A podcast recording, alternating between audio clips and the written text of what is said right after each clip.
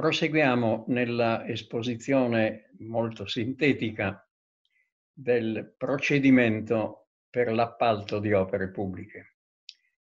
Cosa vuol dire? Che l'appalto di opere pubbliche si svolge secondo varie fasi del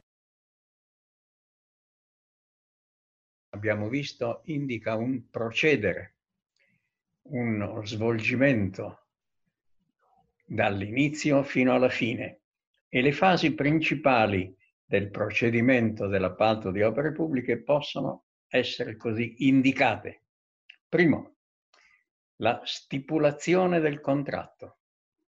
I contratti redatti per iscritto sono stipulati da un pubblico ufficiale, delegato a rappresentare l'amministrazione, oppure da un notaio, quando le parti ne fanno richiesta.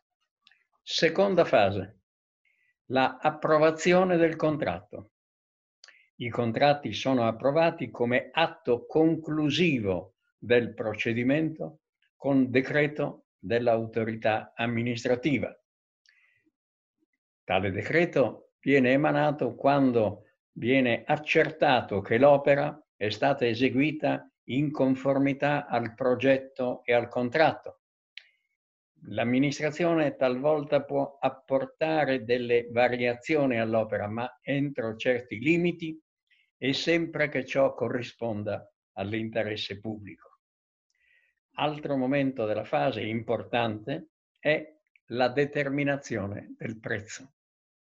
Come regola generale il prezzo corrispettivo dell'atto è invariabile, però eh, possono intervenire dopo la presentazione dell'offerta, delle oscillazioni dei prezzi nel materiale, nella manodopera, eccetera. In tali casi, prima del collaudo, è possibile richiedere, e la pubblica amministrazione deve consentire, la revisione del corrispettivo dell'appalto e quindi la revisione del prezzo. Un altro momento importante in questo procedimento è il collaudo. Quando l'opera è terminata deve essere collaudata. Che cosa è il collaudo? Il collaudo è un controllo sulla esecuzione dell'opera, che l'opera è stata eseguita, eseguita bene. I testi delle leggi affermano a regola d'arte e secondo le prescrizioni tecniche.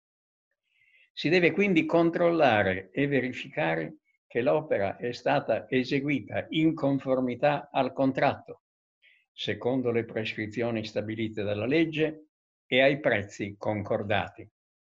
Viene prima effettuata una verifica chiamata ispezione tecnica, alla quale seguono la relazione, il certificato di collaudo e l'approvazione del collaudo stesso.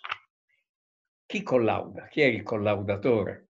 Eh, il collaudatore è un funzionario dell'amministrazione o per gli appalti di opere pubbliche regionali un professionista iscritto nell'albo regionale.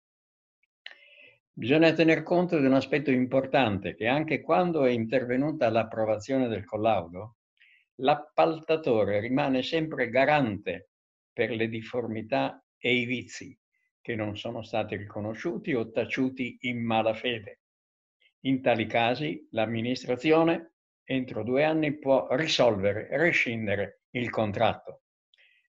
Quando però si tratta di edifici o di altri immobili che sono destinati per loro natura a lunga durata, il termine è di dieci anni dal compimento dell'opera. Recenti leggi sono intervenute su questa materia, questo è un aspetto che dovremo poi approfondire, e hanno stabilito la possibilità di richiedere l'applicazione di misure di prevenzione contro gli indiziati di appartenere ad associazioni mafiose e coloro che siano iscritti ad albi di appaltatori di opere o forniture pubbliche. Quindi quando c'è questo indizio di appartenere ad associazioni mafiose. Attenzione, non si tratta di prove, si tratta di indizi che devono essere eh, ragionevoli, supportati, ma non sono delle prove. E questo tocca un aspetto molto delicato e importante sopra queste associazioni criminali dove eh, non è prevista sempre la prova di appartenenza o di avere commesso determinati fatti, ma degli indizi, ciò proprio a causa delle particolarità sfuggenti di queste associazioni criminali.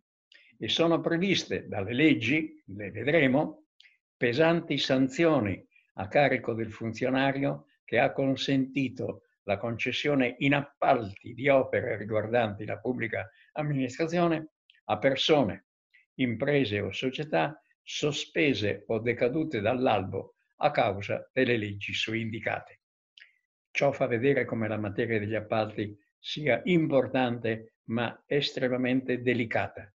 Solleva anche dei problemi sulla certezza del diritto e specialmente sui comportamenti della buona amministrazione.